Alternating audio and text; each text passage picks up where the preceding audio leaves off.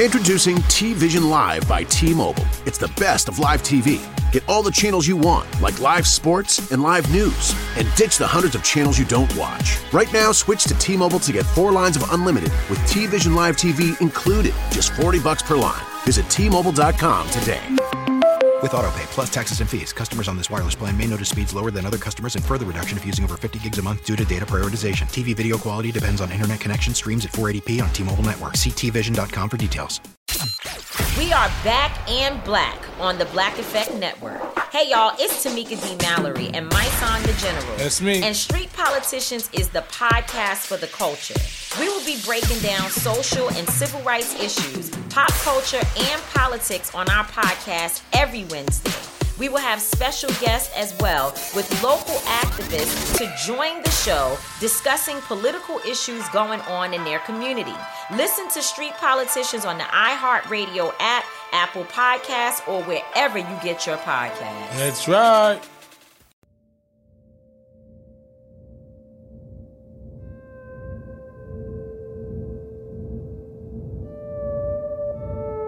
You may start the conversation now. What in the world? Hello, stranger. I'm finally out of the hole and everything. I'm doing great. They let me out yesterday. You know, it was the craziest thing that, boy, how the incident happened, boy, gonna be a, a separate podcast but you would never believe.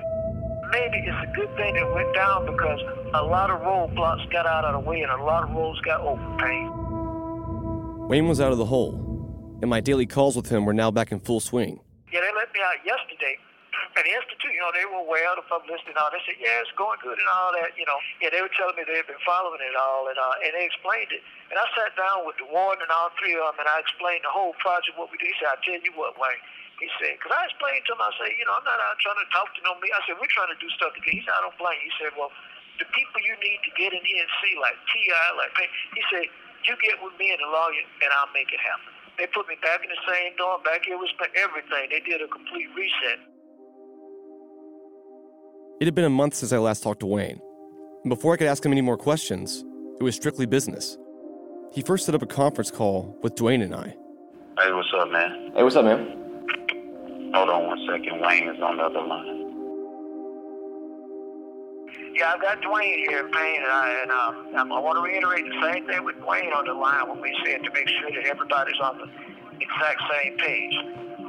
Nobody speaks for Wayne but Wayne. But I've de- delegated Jimmy to handle all the context regarding the attorneys and the legal affairs on that. So Payne understands. But I said, for anything regarding the release of documents and news, uh, anything about the case needs to come through Dwayne because Dwayne is the most knowledgeable on this case. And like I explained to Payne, you're the only person in Jimmy that can actually walk with him through these neighborhoods, introduce him to the people he's going to really need to see because they're not going to talk with him otherwise, to, to, to beat the bushes and all. See, anything regarding my legal case, the, the way I'm delegating the things, Payne, regarding the legal case and contacts, you go through Jimmy on all of that. He'll make that happen. And anything regarding the documents or whatever we have to go through Dwayne. And see, see, these are the two people I trust to do that. The podcast was airing now, and it seemed like it was making Wayne a little antsy. Next, he set up a conference call with his friend Jimmy. You're going to have to get with Jimmy. He's going to have to take you to meet all of these different people and all that. This takes money and, and gas. You understand what I'm saying right there? Dwayne is going to do the same thing where you're going to meet suspects. You're going to meet people who are eyewitnesses to these things, but they have to take you into hoods that you can't go. Not being funny, Payne, but being a young white boy, there are places you can't go by yourself with this. They're going to have to be your eyes and ears to go. Are you understanding what I'm saying? Is out here? You have one minute left. They're the, my eyes and ears to get it right. They'll be able to tell you, no, it didn't happen this way. Yes, it did happen that way. No matter what any of them say, unless you hear that from me. They, they could give you input and all, but basically the ball the ball stops with me, thing. That's what I'm trying to say.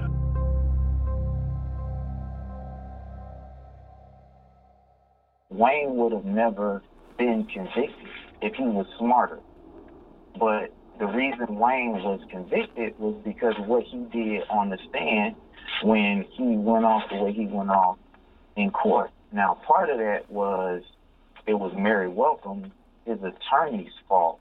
The first two days that Wayne was testifying, he was cool. They was asking him questions about being gay and all of this stuff, different stuff, and he was saying, "Look, man, I don't know nothing about that stuff. I didn't do this. I wasn't there." And he was cool, calm, and collected. The defense attorney told him to fight back on the stand, and that's what ended up really getting Wayne getting the guilty verdict because people was like, "Oh, he is a Dr. Jekyll, Mr. Hyde Right. type person." And what mm-hmm. made her come to me and do that was a news story Channel 5 ran. He said Wayne Williams appears too cool and calm. They were responding to a darn news story. God almighty. She told me, Wayne, you need to be more forceful. You're looking too calm and cool. And Mary threatened to quit if I didn't do that. In Atlanta, another body was discovered today, the 23rd. At Police Task Force headquarters, there are 27 faces on the wall, 26 murdered, one missing. We do not know the person or persons that are responsible, therefore, we do not have the motive. From Tenderfoot TV and How Stuff Works in Atlanta. Like 11 other recent victims in Atlanta, Rogers apparently was asphyxiated. Atlanta is unlikely to catch the killer unless he keeps on killing. This is Atlanta Monster.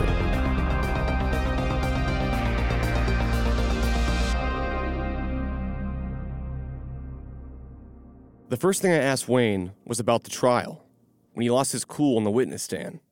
You're going to find out all of what happened behind the scenes on this. Wayne doesn't agree with this, but this is my theory about, behind that. I really think that she was a plant. Dwayne's convinced that Wayne's attorney, Mary Welcome, was some sort of plant, but he had no evidence to back that theory. Even Wayne himself disagreed. I was the one that chose Mary. They didn't choose her. You know what I'm saying? That was that was a spurred amendment. You know, because I had known her before. And other, to be honest with you, I liked her as a person. I was drunk over her. That's why I picked her. I the Clear Blue Sky Yes, Series. she was fine. That- But but that but that's the things they do. But I mean, but they didn't bring her to my attention, Dwayne. Yes, she was fine. She was fine. She was fine, and she was fine. I'm gonna Yeah. call back one more time. I'm gonna Yeah. call back one more time. All right. Oh, okay. okay. Apparently, Wayne was pretty fond of Mary Welcome. I asked him about the blow up on the witness stand. This was, I think, my second day on the witness stand, and that was an article in the paper and in one of the TV stations that, that said that I was being too cool and calm on the witness stand. And so my attorney saw that, and they were saying that we need to do something. They were, were afraid that we would lose the jury. I was coming off being too calm and collected, whatever the heck that means. And so finally they said, Wayne, we need you to be more forceful and project yourself. And I said, how do I do this? I mean, how, do you try to pre- present yourself in such a way? Because I don't think most people realize there isn't a storybook, there isn't a guide to how you respond on a witness stand. I don't care what people tell you about what type of preparations you go through. And I, I, I just responded, you know, and, and, and I, I was so upset that, that I, I could sense that that was a tragic mistake for me because people thought I exploded and I up. No, I was well under control. I wasn't, I wasn't upset at the district attorney, so to say. I was upset at my lawyers for putting me in such a tragic situation. So that's what my frustration was over. So, do you think that that played a big role in your conviction? No doubt, no doubt. We, we, we talked to a lot of the jury members afterwards, and, and, and, and believe it or not, you could actually see the look on their face. I could sense it. You know, it was like they were like, oh my God, you know. And, and the DA had, I, I literally played myself out of stupidity into the DA's hands, and and, and it, it was it was the turning point in the trial. We found out later on. You know, in talking to Wayne and, and looking at the evidence of this case, the entire case was built on fiber evidence. There were no fingerprints. I mean, there were allegations that some of Wayne's victims were at his house or in his car. You mean not one fingerprint was found in Wayne's house? He was that methodical that he cleaned all of these fingerprints. No neighbors ever said, hey, we saw these little boys going into Wayne's house. Prison, right? If Wayne was not on that bridge, the case would have been solved a different way or it would still be unsolved. Take that bridge out of the equation, and what do you have? Vincent Hill reiterated several episodes back the overall importance of the bridge. Fiber evidence aside, if you take the bridge out of the equation, you don't have Wayne to begin with. Let's listen back to Wayne's version of the bridge incident from one of my first calls with him. I was doing some pictures. I was dead tired, and, and on the 21st, the afternoon of the 21st, that was the first time I ever talked to her about 3:30, 4 o'clock briefly, and that's when she said, you know, I want to audition. I said, well, before you audition, we need to do an interview. He tried to persuade the jury he really was out near a bridge that night looking for a Cheryl Johnson, who still remains a mystery to this trial.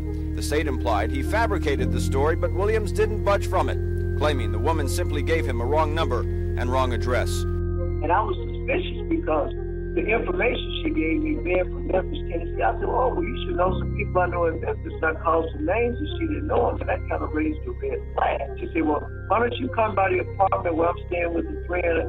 I think she said about 7.15 because I got to be at work at 8 o'clock, and that's when she gave me the address. And I said, you sure about that address? She said, yeah. And I said, okay, well, I'll see you tomorrow morning. As a matter of fact, if you look at my statements, I even tell the police, I said the only reason I went out to check the address was because I felt it was a fake address that she. That's why I went out to check it in the first place. I'm not even sure that's her name. That was just the name that she gave. We were doing public auditions. A lot of people gave fake names and fake addresses. So I think all the, the hoopla over Cheryl Johnson is meaningless. You know, she was obviously a prank call. The prosecution claimed that Wayne Williams had fabricated the entire story of Cheryl Johnson, saying she was fake. And now, years later, Wayne agrees. He was receiving hundreds of calls for music auditions, and every so often he'd get a prank call, this being one of them. But regardless whether or not Cheryl Johnson was a prank call, Wayne still claims that she called him. Well, at least somebody did. Over the course of a few weeks, I kept asking him about it, trying to pinpoint an exact timeline for everything. And according to Wayne, it starts like this. She originally did not call me. This was the key point. She called my mother and left a note, you know, and my mother left a note, and I and this was on the twentieth, if I believe now. Okay. According to Wayne, Cheryl Johnson originally did not call him. She called the number on Wayne's flyer, which at the time was his house phone. He wasn't there, so his mother answered. This happened the day before the bridge incident anytime somebody called about an audition, I wasn't there uh, uh, calling to do it. She would just write a, a post-it note, you know, for that. That's all. I talked to her the next day. My mom was the one who wrote the, the calling slip. My mom wrote that. So Wayne's mom took the call from Cheryl Johnson the day before the bridge incident and wrote down her information on a slip of paper to give to Wayne. But what exactly did Wayne's mom write on the piece of paper? She just wrote a note, the callback number. That's it. So your mom wrote down her number and then where'd you get the address from for her? It was on the note. On the note his mom left him was Cheryl Johnson's name, phone number, and her address. But Wayne did not make contact with her until the next day, around 4 p.m., on the same night of the bridge incident. According to Wayne, he didn't call her. She called his house phone again, but this time he was there to answer it. And, and the next day, uh, she called back about four o'clock. That's when I answered, you know, and I, you know, I figured something was wrong with this woman because her information didn't add up. You know, it didn't add up. This is where things start to get a little confusing, so I'll do my best to break it down. Wayne says the next day he didn't call Cheryl Johnson back, but she called his house phone again, even though Wayne had the information to call her back himself. With so much emphasis on the note from his mom, it seemed odd for him to point out, so I asked him about it again just for clarity. No, no, no. She called Okay. I answered the phone. I don't know what number she called from. I call. I, I did. I, I did not call her back. That's what I'm saying. I talked to her the afternoon, or who this woman claimed she was on the afternoon of the 21st, about four o'clock. We talked for about maybe five minutes. And, and when she mentioned the address, that's when you know she was telling me I got to be at work. I said, well, we need to do not an audition like that, but an interview. I said, well, Kim, we got to do an interview before your audition. That's what she was telling me she got to go back to Memphis. And that's when I started questioning her on Memphis. I said, well, you ought to know so and so. She didn't know anybody. I mentioned the names in Memphis, so my radar went up at that point. Because I knew quite a few people in the music business in Memphis, and she didn't know any of them. Strange. So that was the only time I talked to this woman who claimed to be Cheryl Johnson. He talked to her around 4 p.m. that day for about five minutes, and he claimed he was already a little suspicious of her. But he agreed to meet her the next morning at her apartment anyway. And he said that that phone call was the first and last time he ever talked to Cheryl Johnson.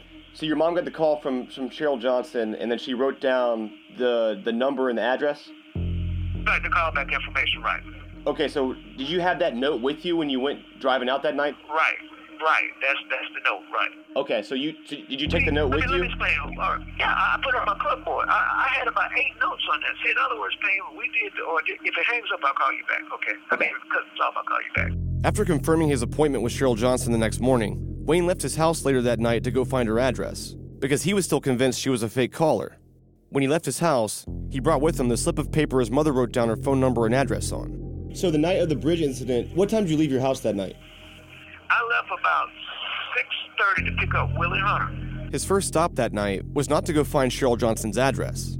He left around 6:30 p.m. to go to a recording studio called Hotlanta Records to drop off a bill for photo shoot services. We went straight to College Park to meet Melvin Ware, Jackie Dino, and, and the people at Hotlanta Records. College Park down there by the airport to deliver the bill for the photo services I had done. And we stayed there until about maybe quarter, about to about an hour. And uh, I left there about 7:45, and I had to run. I never will forget it was a Thursday because I had to rush back home to get the car to my dad because he had a Kiwanis Club meeting that night. He was late getting to the beat because I had to drop Willie off first. When I got back, it was about 8, maybe a little after 8. I took Willie Hunter home first and took the car to my dad. So after you left the Hot Hotlanta Records, where'd you go after that?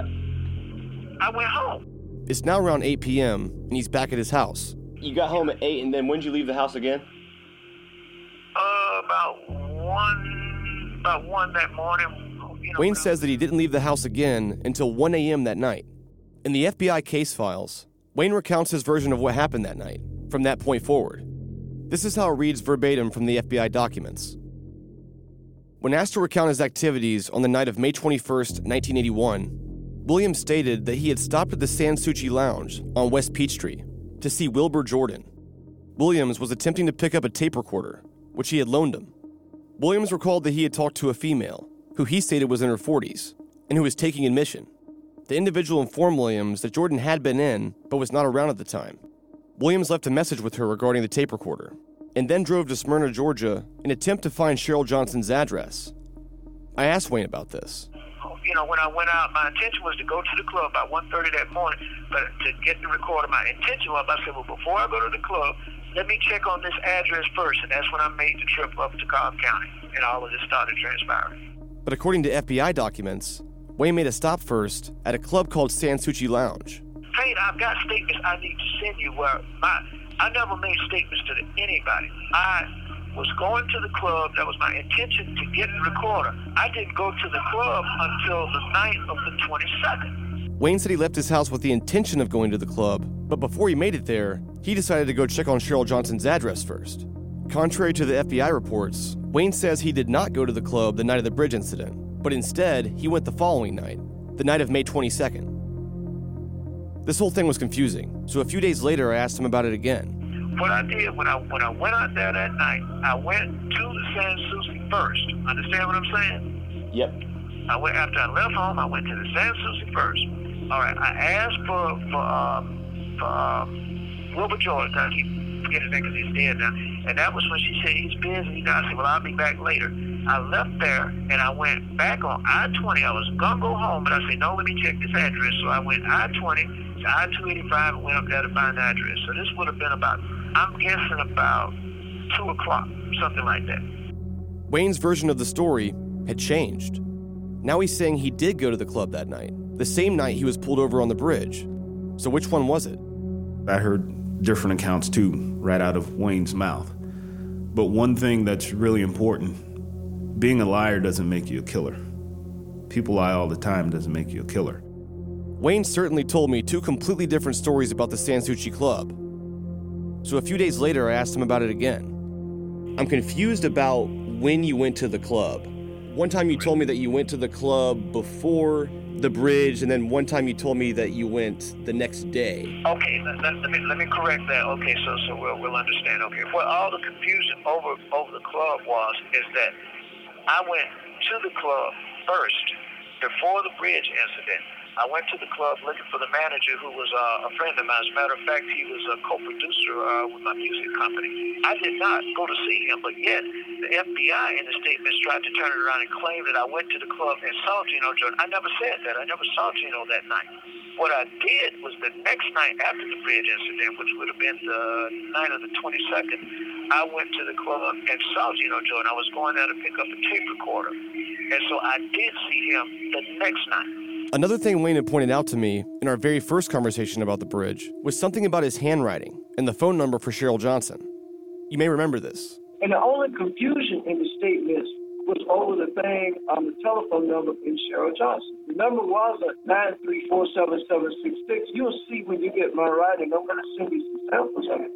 It was 4347766. My fours and my nines look alike because I closed the loop at the top of them. So the fours and nines were mixed up because his handwriting looked the same on the note. No, no, no, no. You don't hear me, Payne. The number I wrote was four three four seven seven six six. Okay. They, in looking at my notes in the car in my right, thought it was a nine. Are you understanding what I'm saying? My nines and my fours. Look, I can't tell the difference. They assumed my writing was nine three four, and that incorrect information lasted to this day. So- right. That's where the confusion came in on it.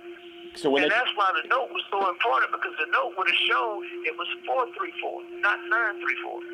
but Wayne had told me earlier that his mother wrote the note, the same note he brought with him in the car. So your mom got the call from from Cheryl Johnson, and then she wrote down the number and the address. Right, the callback information, right. Okay, so did you have that note with you when you went driving out that night? Right, right. That's that's the note, right. Okay, so you so did you take the note let with me, you? Let me explain. All right. Yeah, I I put it on my clipboard. I, I had about eight notes on this. So how was that possible? Wayne's theory about his handwriting would only make sense if he had written the note himself. But he didn't. He said his mom did. Unless there was a second note. I had an appointment book with me at the time. And, and to be honest with you, I can't remember if I actually had the note from Cheryl Johnson with me that night or a notation on my appointment book. I'm pretty sure it was a notation on my appointment book that I showed the FBI agent. On, on the note that the FBI agents got, that was my mom's handwriting. Before Wayne was stopped on the bridge, he claimed he had pulled over into a liquor store parking lot and used a payphone in attempt to call Cheryl Johnson. So you called the number, and what happened when you called the number? Well, the, the, when, when I called the number that I called on there, the first time I got a, you know, uh, this number not in service, so I dialed it, and I dialed another number, and then I think it was nine, six, seven, So I can't remember. I tried, tried three or four numbers, and finally I called one number, and it looked like I woke somebody up. I said, well, well, may I speak to Cheryl? She ain't here, hung up the damn phone like that. Not to say that was the right number. The person said she ain't here, just slammed the phone down. So I woke somebody up, and I didn't try no more after that. This story does match the FBI reports, but I was still confused about the handwriting story and the mix up on the phone numbers. So I asked him about it again. And so the FBI tried to call the number right and then said it didn't work or what? No, no, no, Payne. They tried to call 934. I dialed 434. Are you understanding what I'm saying? Yes, so they called the wrong number. Right, they tried it. Yeah, I never called a 934 on that. That's them. I don't know what, you know. The number I called was 434-7766, and I got like a doo-doo-doo number not in service or something. I can't remember now. But I tried, because it wasn't about a minute, and I tried a couple of more combinations and all, and finally I got one where somebody answered. I said, hello, man, speak she ain't here, and slammed the phone down like that, you know. So the number that you had, the, the one that they got wrong, do you think the number that you had was her correct number? I don't think any of it was correct, Payne. That's the point I'm making. I think she was a bogus call from the beginning. That's my point. Hmm. I think the Cheryl Johnson was just some story he made up really quick, two in the morning. Wayne could have said a hundred different things besides Cheryl Johnson, which police never found a Cheryl Johnson with that phone number, which didn't exist. Whatever Wayne was doing that night, I don't know. Wayne possibly could be hiding something, or maybe Wayne did kill Nathaniel Cater, and maybe that's why he and Jimmy are the only two murders he was convicted of. But simply changing his story, it doesn't prove anything as far as, you know, why not years later Wayne say, yeah, I lied, here's what I was really doing. But at the same time, you could argue and say, why not years later? Because let's be honest, I don't think Wayne will ever get out of prison. Why not years later say, yeah, I'm going to confess to everything and here's how I did it? Wayne's entire existence is built on this. If he confesses, then, you know, that's a wrap. Wayne Williams will just diminish. If Wayne confessed, he's Wayne was probably up to no good that night, but I don't think it involved uh, Nathaniel Cater.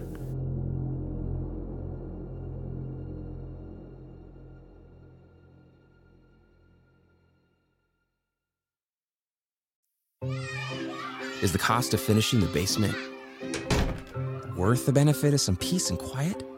When questions find you, Merrill Edge Self Directed Investing can help you find answers with personalized planning tools and insights to help you get where you want to go, even if it's just downstairs. Merrill, a Bank of America company. Visit merrilledge.com slash within reach to get started today. Investing involves risk. Merrill Lynch, Pierce, Fenner, and Smith Incorporated. Registered broker-dealer member SIPC. Investment products are not FDIC insured or not bank guaranteed and may lose value.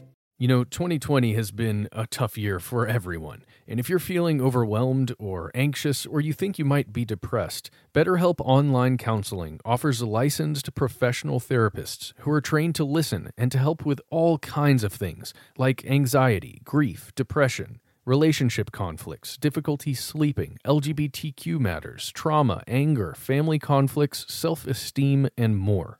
If you're interested in speaking with a therapist, it's easy to get started. You just fill out a questionnaire, which will assess your specific needs, and then you get matched up with a counselor in under 48 hours. From there, you can easily schedule video or phone sessions with your counselor, plus, you can exchange unlimited messages so you can communicate at your convenience. So, join the 1 million plus people who've taken charge of their mental health with the help of an experienced BetterHelp counselor. BetterHelp is an affordable option, and our listeners get 10% off your first month with the discount code MONSTER. Get started today at betterhelp.com slash monster.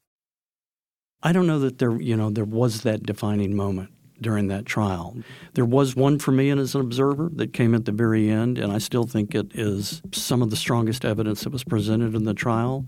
And I would tell you that 99.9% of the your audience has never heard of it. The blood. Two of the last four victims were stabbed. The end of the string of murders. John Porter and William Barrett. There were two blood stains found in the station wagon. They typed them. Neither one of them were Wayne's blood, but they both matched the two victims that had been stabbed, Porter and Barrett. The link was suggested by showing the jury this ripped up car seat. It came from the 1970 station wagon driven by Wayne Williams. An expert from the Georgia Crime Lab told the jury that she had found four areas of dried blood on the seat. Two types were analyzed, type A and type B. Prosecutors then had witnesses testify about blood samples taken from the bodies of John Porter and William Barrett, two victims found with stab wounds. Porter had type B, Barrett type A the same as the samples found in the suspect's car. The jury also heard the dried blood in the car could not be from William since he was type O, the state obviously suggesting that the bodies of Barrett and Porter were at one time on that seat. Of course, the defense wanted the jury to realize the connection is a shaky one, since Williams' parents and the owners of the car, an uncle and aunt, and thousands of other people may have had those blood types and driven in the car. But if you could get to the blood, I think, if I recall, it was within six weeks, you can break it down even further. You get into an enzyme factor. They were able to do that. Both of those two victims had been stabbed within the last six weeks. Both of the two blood stains in the backseat of Wayne Williams' car were fresh enough to be able to break them down into the enzyme factor. Both matched Barrett and Porter. Prosecutors continued to close in with a connection. The jury, listening carefully and taking notes, heard that both Porter and Barrett had an enzyme type 1, a further breakdown of their blood samples. Panel then heard that both stains in the car were enzyme type 1. One of them, according to the testimony in the trial, that particular blood type and enzyme factor was found in only 7%. I can't remember if it was 7% of the males or 7% of African American males, but it was 7%. The other one was found in only 24%. Talking percentages, the witnesses said only 7 out of every 100 people would have Porter's type B enzyme type 1, and that 24 out of every 100 people would have Barrett's type A enzyme type 1 two victims stabbed, two bloodstains in his car, and they both match. It was physical evidence. That's not really circumstantial evidence, that's physical evidence. It's not a fingerprint, it's not a murder on a videotape, but it was very strong evidence, I thought, at the end of that trial.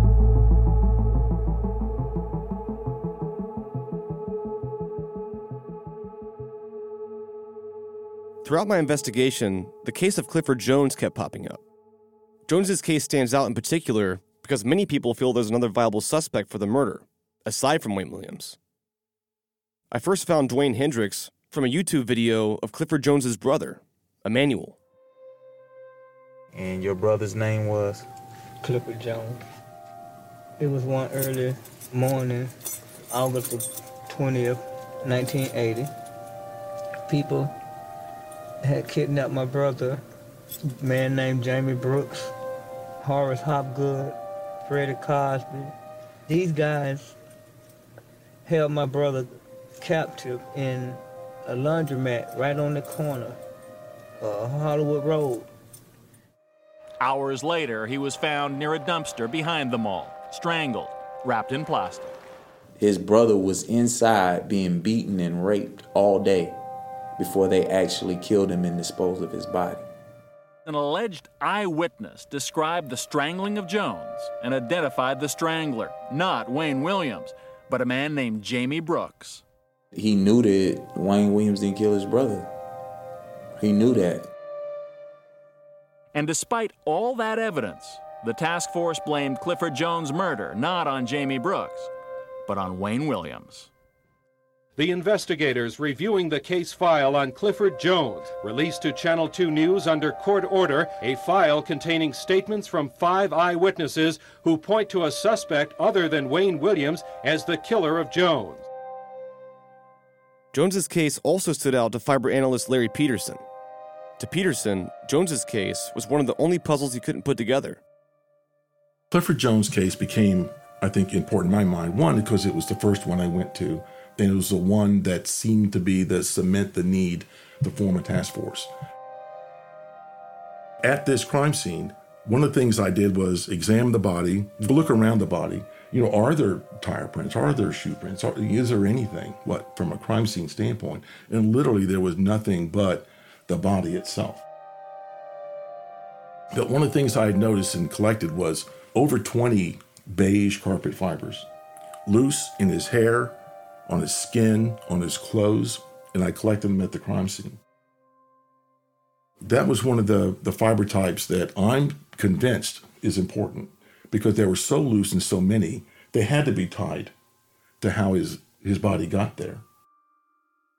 Whatever sample came in, that was one of the ones I would always go. It was the green carpet, there were some other things, but in his case, I always looked for those beige carpet fibers on any sample submitted for comparison. And actually, through the trial, they never matched anything. So that was always kind of a mystery fiber as to well, then where did they come from? That had had bugged me through post trial. It always had bugged me. The thing that I wanted to know most was I wanted to know everything about what the evidence meant. So, a year after trial, to satisfy his own professional and scientific curiosity, Larry investigated further. He couldn't reconcile these missing pieces. So they had put these records into evidence that they had these three different Ford Fairmonts, 1980 Ford Fairmonts. The family was getting using as rentals. This was news to me. It turns out between 79 and 81, the Williams family was in possession of at least six cars, at one time or another, three being rental cars. I was at Fulton County about a year after the trial, and I went by the appeal attorney's office and talked to Joe Drolet, and I said, Is there any way, if the defense put those rental agreements into evidence, is it possible I could get copies? So he supplied me with copies of the rental agreements, which include VIN numbers and descriptions of the automobiles. So I took that and I ran it through our crime information center through the vehicle registration and came up with the fact that those had been sold as used cars. And I had uh, GBI agents go to those locations, collect trunk liner and floorboard fibers from those three rental cars. In the meantime, I looked at the time sequences of when the rental agreements were and what victims disappeared in those time sequences. Clifford Jones fell into the same time sequence so when that fiber sample came in from the trunk liner and from the floorboard, the first thing I found was that there were beige carpet fibers in the floorboard of the 1980 rental car that matched the Clifford Jones fibers. Wow. You know, I had a I had a stronger case after the trial than I even did during the trial. What he found during his investigation was the beige carpet fibers, the ones he could never match before trial, the ones that linked Clifford Jones to a car in Wayne Williams' possession. One of those things where everything built on everything else that came after it. Nothing ever eliminated him. Nothing ever eliminated Wayne. Everything we would come to kept him in the ballpark. Lewis Slaton said at the beginning of the trial, it's a puzzle, and we're going to put all the pieces together. And as you watch that puzzle being filled in, they kind of answered every question for the jury. So it's a case to me that its strength was in the totality of all of it. Does he have any defense lawyers? Does anybody? Def- he had a good one for a while, Jack. Uh, Jack Martin. Jack's a good attorney. Uh, think if Jack saw something here or didn't see something here, that's why he's not involved anymore. I think everybody's lost interest in Wayne. They realize that he's the right guy, you know. So it's, I don't see much happening on the Wayne Williams front. The bridge made it, the fibers made it, the blood made it, the eyewitnesses made it. It was everything. And they told you what Wayne's life was and how it fit into all this of his taking these cars and driving for hundreds and hundreds of miles, driving in the late night, early morning hours, picking up young boys, going to be a music producer, never really producing anything. They gave the jury a picture of who this guy was. Uh, the story of Wayne Williams is one story um, because he was charged and convicted with the murder of adults. That's one story. But the other story, the children, the girls, the boys who were murdered, who were dumped. How do you introduce evidence from another crime that the defendant's not charged with?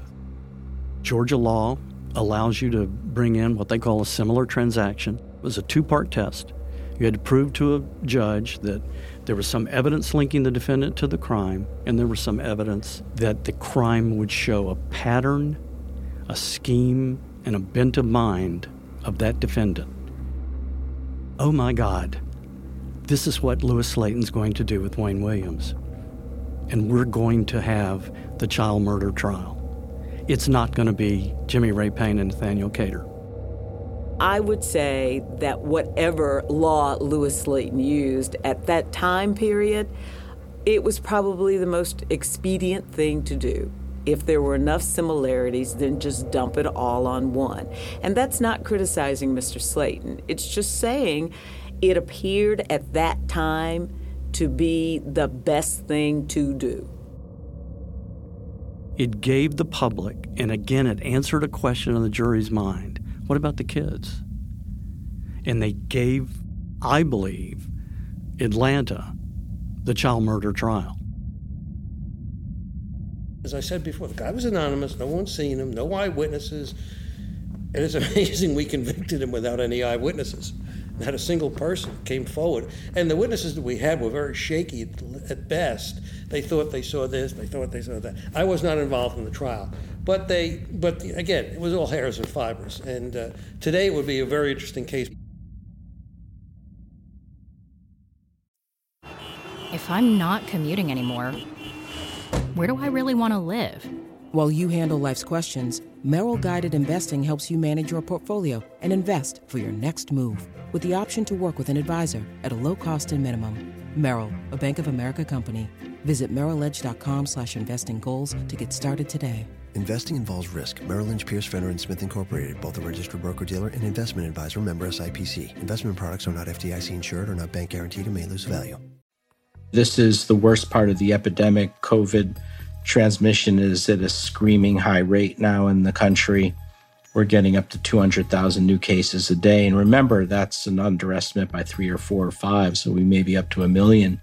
That's Dr. Peter Hotez speaking, an American scientist, pediatrician, and advocate in the fields of global health, vaccines, and neglected tropical diseases. With cases surging across the U.S. and talk of multiple vaccines, we turn to him for answers.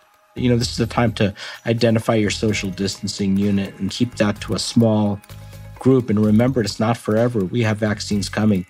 The only thing that we know can keep you out of your ICU if you're exposed to COVID 19 is having virus neutralizing antibodies in your system, and they all work that way. And don't overthink it. Save your life and your family's life. I'm Justin Beck, founder and CEO of Contact World. Listen to Contact World, the podcast, on the iHeartRadio app or wherever you get your podcasts.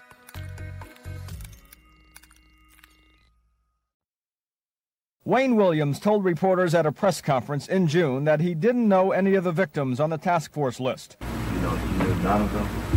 Any of the victims at all, adults or otherwise? No, I didn't. No associates, no family? None.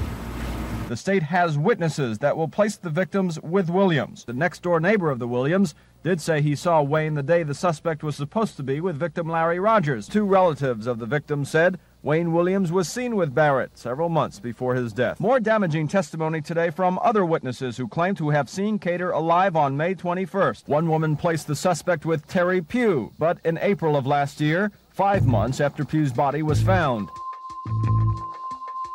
Margaret Carter, a woman who lives in northwest Atlanta, told the jury that she saw Williams with victim Nathaniel Cater in this Verbena Street park a week before Cater's body was found in the Chattahoochee River.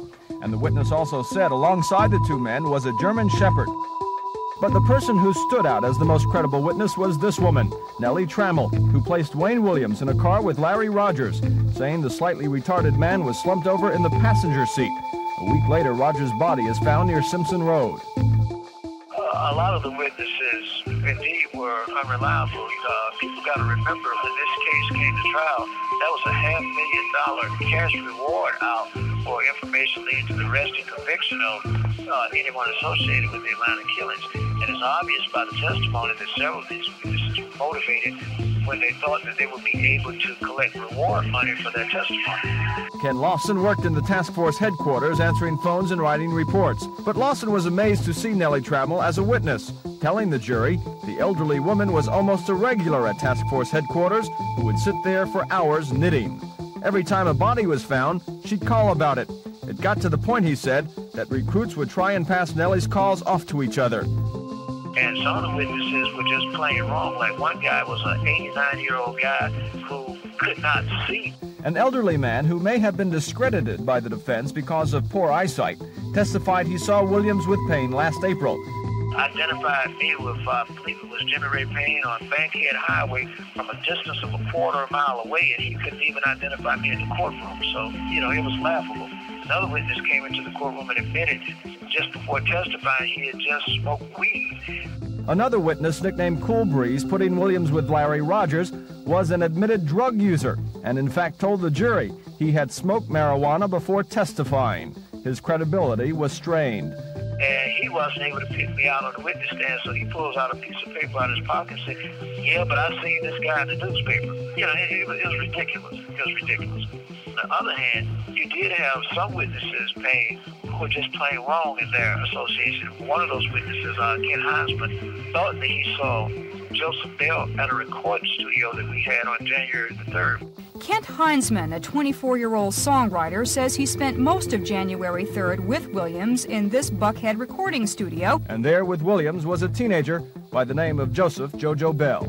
I remember Jojo because he came in and he uh, he sang for a few, you know, he sang a few tunes. Uh, and he had a very good voice. And uh, I was asking Wayne what was he going to do with it, and Wayne said he was going to sign the guy to a contract immediately. And at the same time, you had another state witness testifying that she saw me with Lubie Geter on that same day as the recording studio session was held. A middle-aged white woman, Ruth Warren, told the jury she also saw Williams with Geter the day the 13-year-old boy disappeared he provided an alibi for me because we were at a recording studio in Buckhead, miles away from where Lubie Geter disappeared.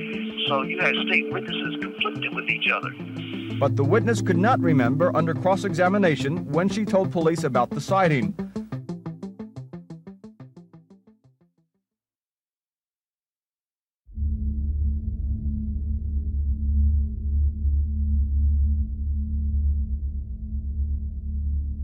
If this story can help y'all out or whatever y'all podcast about, that's cool, man. But this shit 100 what I'm telling y'all. Recently, a man named Tony came to the office and told me a story he's only ever told his family. I ain't making up none of this, man. This shit for real, and I ain't trying to get no nigga in trouble who ain't shouldn't be talked about or put no lies on nobody. It's true facts. Me and my cousin, we was going to the Atlanta Zoo mm-hmm. So we had rode the bikes over there. We snuck in the zoo, matter of fact, you know what I'm saying? Went to one of the back gates where it turned one way or the other, you know, we slid through. So we had chained our bikes up outside. We came back out to do, the bikes were gone. We were basically right there just puzzling, you know what I'm saying, more like how we're gonna get back home. I was living then in the project was called Grady Homes. So I was walking back across the park, going back to Grady Homes, and out of the blue, this guy came off the top of the hill. He was like, "Hey, what's going on? How y'all doing? You you, you okay?" I was like, "Yeah, we fine." Say somebody stole my bicycle. You know what I'm saying? We was over at the zoo, and now we got to walk back home. So he was like, well, "You need a ride?" I like, nah, we good. We we can walk. You know what I'm saying? He's like, well, my daddy owned this church. Is the pastor of this church over here. It was like in a, little housing area. You know what I'm saying? So I remember that church because I had been over there. So I was like, yeah, I I've been to that church before. You know what I'm saying? So so he's like, yeah, my daddy the pastor. He said he'll take y'all home. Y'all ain't got to walk all the way back to Great Home. You know what I'm saying? I was like, well, cool then. So we was following him back to the church, thinking his daddy gonna give us a ride instead of him taking us straight across the street to the church, well, he took us to the street and took us up a pathway in the back of the houses that were along the street that led to the church. That's when things started to feel a little weird. Why, why are you taking us this way? I kind of felt kind of fishy about why he took us through this pathway. So by the time we got back on the opening where the, where the church sat off the street, a car parked back there. So he was more like, well, y'all to get in the car. I'm finna go get my dad. My daddy to take y'all. You know what I'm saying? I was like, no, we just to wait till your dad to come. You know what I'm saying? The man got antsy and aggressive, and Tony knew something wasn't right. He had to get out of there. So I like, anyway, I got to pee. You know what I'm saying? So I pissed on the side of the car. So my cousin Bobo was like standing by the car beside me. And he was telling my cousin, well, you just to get in, you know what I'm saying? So he was like, nah, we ain't to get in, just go get your dad, you know what I'm saying? So he started looking around. When he stepped back to the car again, he had opened the car door up. That's when he got aggressive. His whole demeanor changed. His whole thing was get us in this car. It turned from my dad finna take y'all home to y'all get y'all motherfucking dad in this goddamn car. He had grabbed us in the back of a church where nobody else was around. He tried to throw us in the car. For him to try and get two at a time was a task. So when we tried to break loose and we started hitting on him, and he couldn't let one get away and, and keep one. So he had to reach at two people in two different directions. That's how we broke away. He lost grip on one, lost grip on the other. We split it up. And so I ran one way, and my cousin ran back the way we came. And I look back and I'm running, I don't see nobody behind me, so I'm thinking he probably got my cousin. So I'm running up the street crying, get way up there, you know what I'm saying? Then all of a sudden my cousin come out, he pop up. I said, how the hell you get away? He said, shit, I just kept running. He didn't come behind me. So I went back to the house.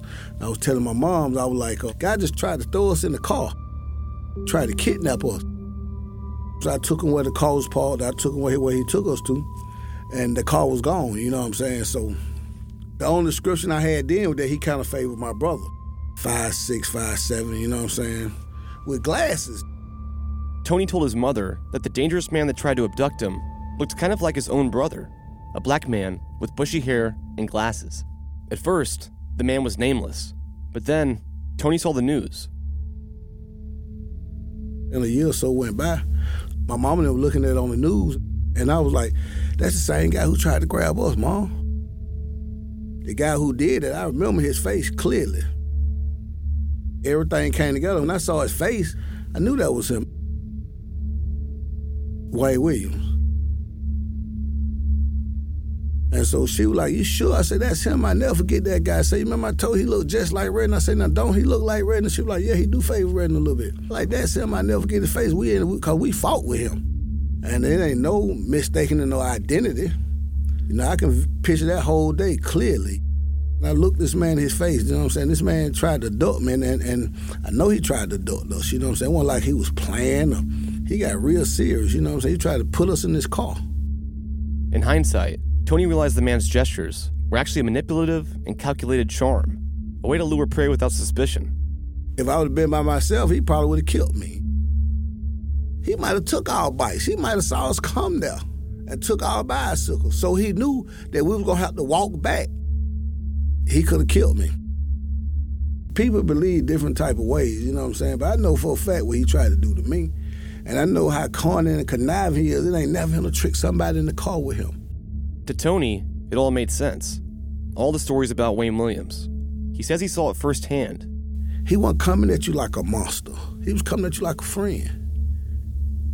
You know, to get your trust, to get you in that car. You know what I'm saying? That's why he did what he did for so long because he ain't make no scene doing what he was doing. It was so normal how he'll get you in that car when nobody recognized it. I seen how he tried to do us. You probably wouldn't even be talking to me today. Real talk. So I'm saying, I'm telling the real. I ain't got, I ain't benefiting nothing from this. You know what I'm saying? My family know about this. I don't talk about this to nobody. They ain't come at you like no no beast to get your attention. He ain't pull up and hit you in the head with a baseball bat and throw you in the trunk. That ain't how he work. No, they was already from a low income family, probably ain't had too much food in the house. You know what I'm saying? Anything can persuade him. A candy bar, ice cream. Man ain't got no remorse. Man don't care. You know what I'm saying? He, he ain't sitting back in prison really crying he's innocent. He ain't really fighting that hard to let folks know he need to be out of prison. He just doing his time. Cause they know he killed them other children. They just can't prove it. He did that, man. He, he he's a monster. I know he a monster. Killed a lot of babies. You know what I'm saying? Shit's sad, man.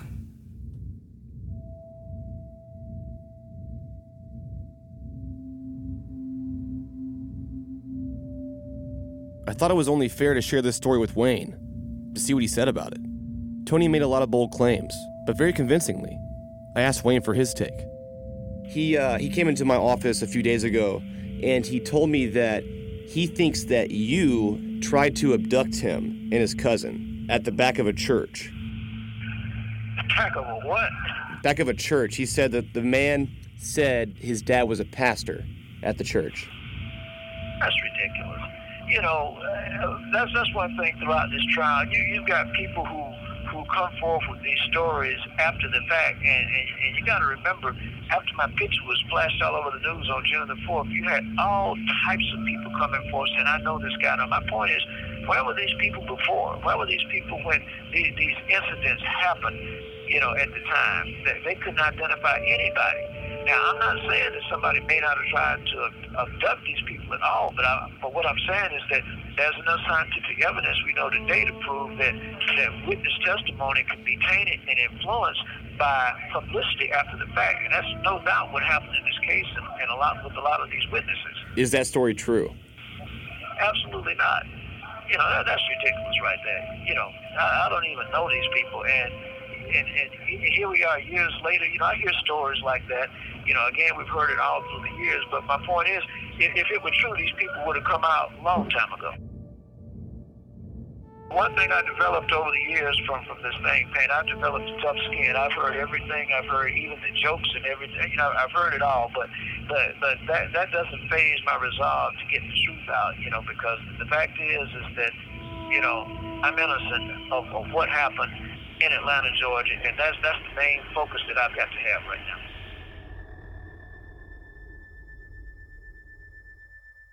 But Tony's story wasn't the only one I was told. There was one more. Don't be his lawyer, you know what I'm saying? Don't be his savior, don't be his God, you know what I'm saying? Because I know what I seen with my own eyes. At this time, I was staying on one side of town, the Bankhead side of town, and we had moved from Grant Park, and my aunt still stayed there. So one Sunday, I went over there to play with my cousin. I'm at Grant. We was at Grant Park playing. Then when I left, instead of me waiting on the bus at Atlanta Avenue, I went up by Atlanta Fulton County Stadium, and I was sitting in the bus stop waiting on the bus. And then a big blue Chevrolet pulled up, stopped in the middle of the street, and he let the window down. He said, "Hey, can you tell me how to get to Martin Luther King?" Mm-hmm. He said, "Well, where you stay at?" I said, well, "I stay on Bankhead, but you know what I'm saying. I'm, I'm finna get ready to go on." He said, "I will give you a ride." I said, "No, I don't need no ride." I sat back down in the booth. You know what I'm saying? So I heard some car tires like. So I get back up and look. He whooped the car around in the middle of the street. You know what I'm saying? But this on a Sunday in front of Fulton County Stadium wasn't no game, so buses run slow.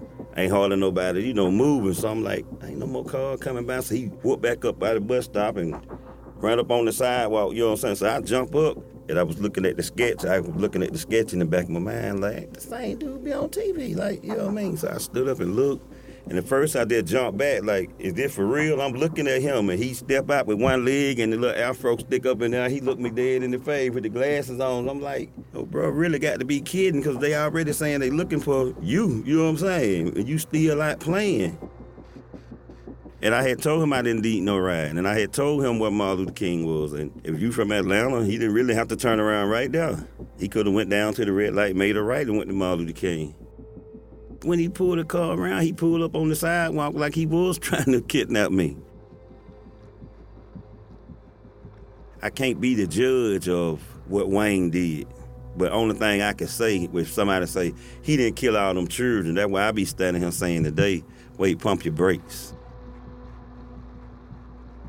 everybody in the project knew they were folks, so you know, we didn't even fight each other like they do now. Gangs, him, gang. No, we didn't fight each other. Like you from the project, you po like me.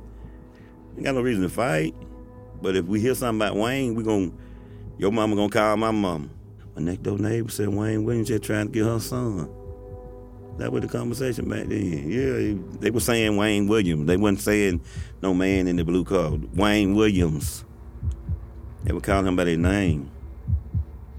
So it is it's real to me.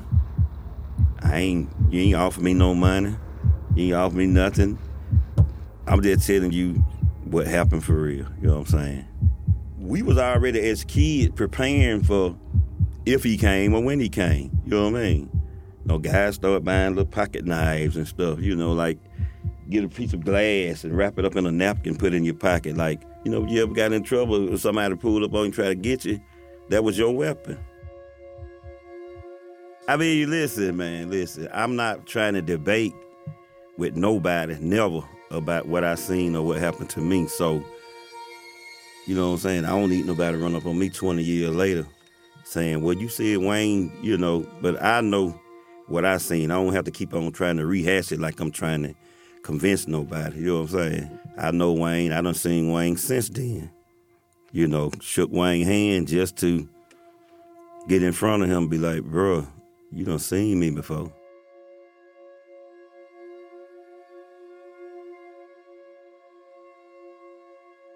'89, I was a young, you know, little young rich dude that done caught my first dope case, went down the road, and uh, man, they put some dope on me. You know what I'm saying? They said, dude, up in the law library will help you out. When I went up there and seen who it was, you know, it kind of, I was like, nah, I can't let him work on my case. You know what I'm saying? Like that was just me.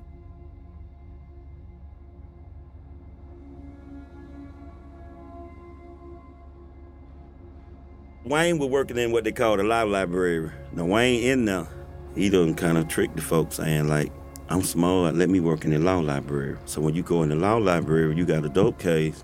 Wayne making friends with the dope boys because he need really protection. You know what I'm saying? Like if I get in good with some of y'all, I can get the rest of these folks on my back because everybody got kin people in him. He is like the poor people's lawyer by him working in there with the books. And every time you see him, he reading the book. But you had guys in there who didn't have lawyer money. So I was like, I'm smart. You know what I'm saying? I was finna go to college. So I started working on my own case. So I'm sitting there, Wayne, just like y'all sitting there, another inmate, Wayne, you know what I'm saying? Like, he killed nobody in my family or got people saying he didn't do it, you know what I'm saying? So so when you he see you and say, What you in here for, little bro? You know what I'm saying? Now you might not know he Wayne Williams though. You, you be like, man, they planted some dope on me. You know what I'm saying? That's how you grow when you they planted some dope on me. That wasn't even my dope that was right up his alley. Oh, now I can work on his case and build my friendship up, and I can get people to stop saying I'm a killer. So what Wayne would do is look over your case for you. You know what I mean? And be like, yeah, we're gonna file this hypocrite right here and get your case overturned. You're gonna go home. So Wayne was in there helping people. When you in now, Wayne is your friend. Cause guess who is your enemy? The system. Everybody in there was like, when I see him, I'm gonna kill him. Let's see if you got 31 children missing. You got, I mean, you got 34 kinfolks in there, cousins and nephews and brothers. When I see him, I'm just gonna choke him. You know what I'm saying? You know, but they couldn't get to him like that. Like when you go to the law library, you sign a piece of paper and they handcuff you, take you up there, and they open the door and throw you in there. And you like, shit, well, he might kill me up in the library. You know, he might be done made a shank and put it in the, the law library book. So if he got a raise in the in the book, he could juke you with you know saying. If he's a killer, you know what man want to face a serial killer, nut to nut. One day, dude come in there, and I want to say he was from Capitol Home. I remember we having a little small conversation. He was like, "I'm gonna get him," you know what I'm saying? I'm gonna get him. I guess the little kid, Toba Jeter or somebody from Capitol Home had got missing.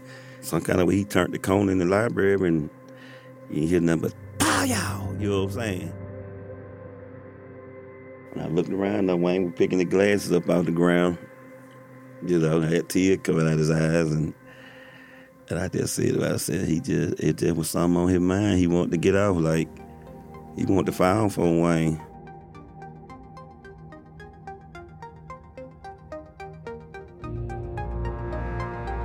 We didn't ask for this life. But for the food stamps and the welfare and the WIC and the government cheese and the pound of milk, like, it was the day we had an apartment, you know what I'm saying? And the lights was on, but wasn't no furniture in there, wasn't no food in there. Like, where we gonna get it from? One, one, th- one part of history I don't know. Somebody got to tell me who started first hating. It had to be one or two people. It couldn't have been Jesus, was it? But somebody had to start hating. Hatred and racism. They never taught us that in school.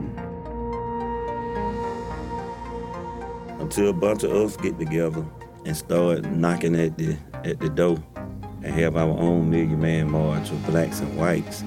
Not no riots and protests. I don't want you to go to jail for me. Like, if, if we don't come together as one and like I said, we can have these conversations every week if, it, if we feel like it'll make a difference. But this the Wayne Williams show, you know what I'm saying? But we need another show, you know what I mean? If we want to break these race relations.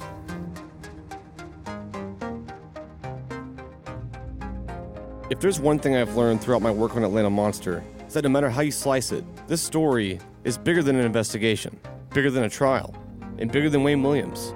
This case evokes deep emotions, even in people that weren't directly affected by the killings. And from what I've seen, it's inextricably tied to a feeling of social struggle. No matter who committed these crimes, the people of Atlanta, particularly the black community, didn't feel safe or sufficiently supported. Through sensationalized media and heightened pressure, the children that were murdered almost seemed to become a secondary narrative to the story of Wayne Williams. But it's most important to remember how this all started with Edward Hope Smith on July 21st, 1979. I, I think podcasts such as what you're doing, Payne, are, are, one of the best ways to attack this misinformation and try to get people to open the eyes and see, wait a minute, you know, it's time to wake up and seek some truth. You, you, you're trying to tell a very difficult story, and you've done as best a job as you could telling that. So uh, I guess that speaks for itself. Because after all, uh, Payne, you, you tackle probably one case that very few of us understand, and, and, and, and I commend you for trying.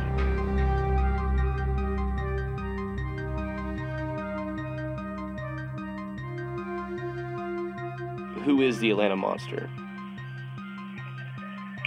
We don't know.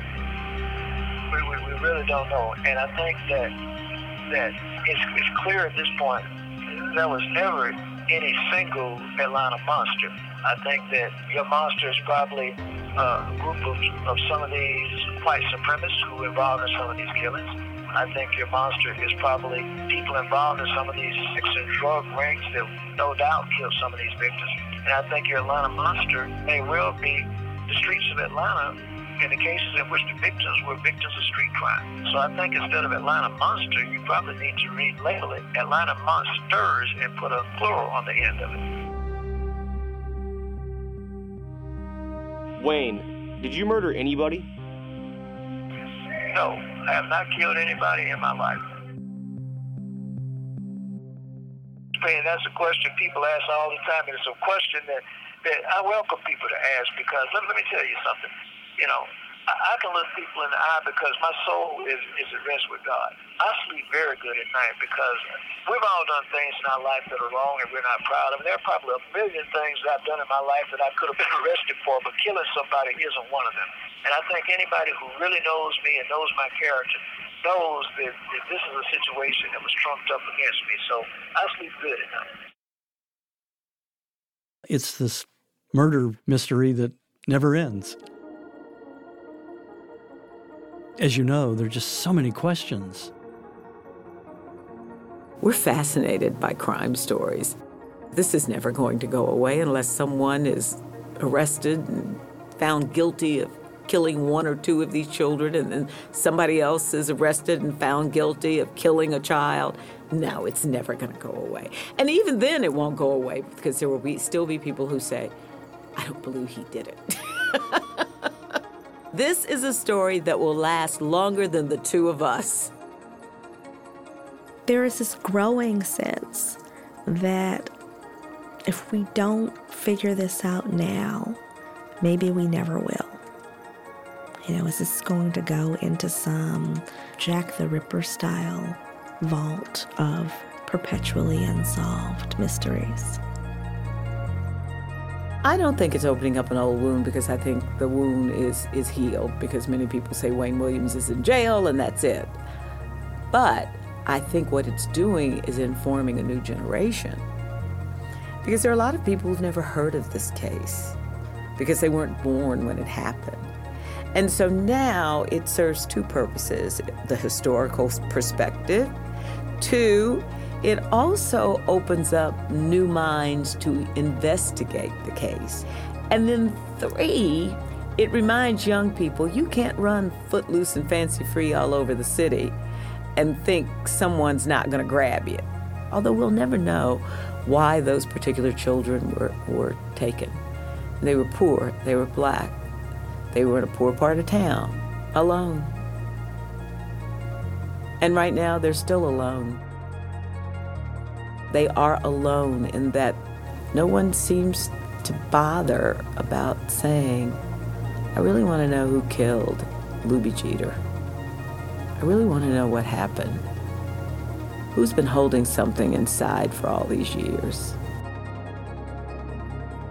For many of these children, the way that they were characterized suggested to people there's no reason for you to cry for yourself because they don't have to mean anything for you. And you don't have to cry for them and what they lost either because that wasn't going to amount to anything much. And that to me is not only tragic and upsetting, it is simply untrue. It's not true for anybody. It felt heavy. That's how it felt. It felt sad, and it felt like uh, like there was a very terrible person, indeed a monster, uh, who was just devouring black men. This is former Atlanta Mayor Kasim Reed. His term in office just ended this year. I was mayor for 2,920 days. He remembers the child murders firsthand as a young boy growing up in Atlanta. There needs to be an equality to the importance of life. To the extent that you have real equality of the importance of life, you would have had more attention faster if it were a white child. Any child is harmed, we ought to have the same level of intensity and passion and focus from day one. There should not be a lag time for alarm. It needs to be that a kid got killed. And we're going to find who killed the kid and we're going to bring that person to justice. And it needs to be a unified feeling that that is the case. It should not be community by community. And to the extent that we do that, we are a better city. We have to maintain that important ethic that our children are hands off to anybody, and that anybody who attempts to harm our children will suffer extraordinary, dynamic, and extreme consequences with unified support. That's what I hope that the lesson will be.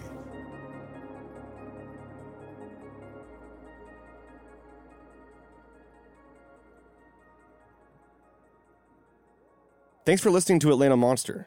If you've enjoyed it, I encourage you to check out our first podcast, Up and Vanished, a true crime investigation into the disappearance of Georgia high school teacher and beauty queen, Tara Grinstead. Up and Vanished is available now on Apple Podcasts. Atlanta Monster is a joint production between How Stuff Works and Tenderfoot TV. Original music is by Makeup and Vanity Set. Audio archives, courtesy of WSB News Film and Videotape Collection. Brown Media Archives, University of Georgia Libraries. For the latest updates, please visit atlantamonster.com or follow us on social media. If you have any questions for me or the team, please call us at 1 833 285 6667. That's 1 833 285 6667.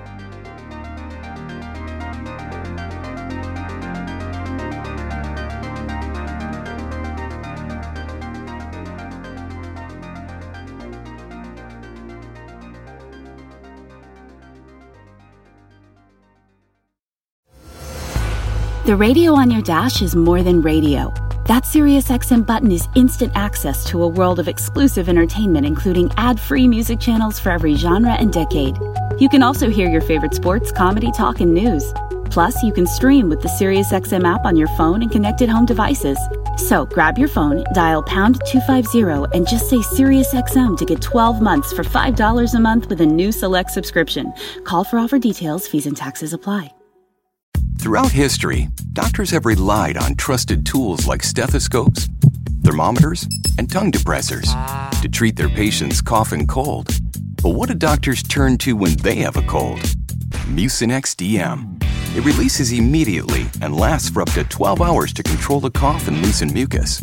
So when a cough and cold gets you down, think like a doctor.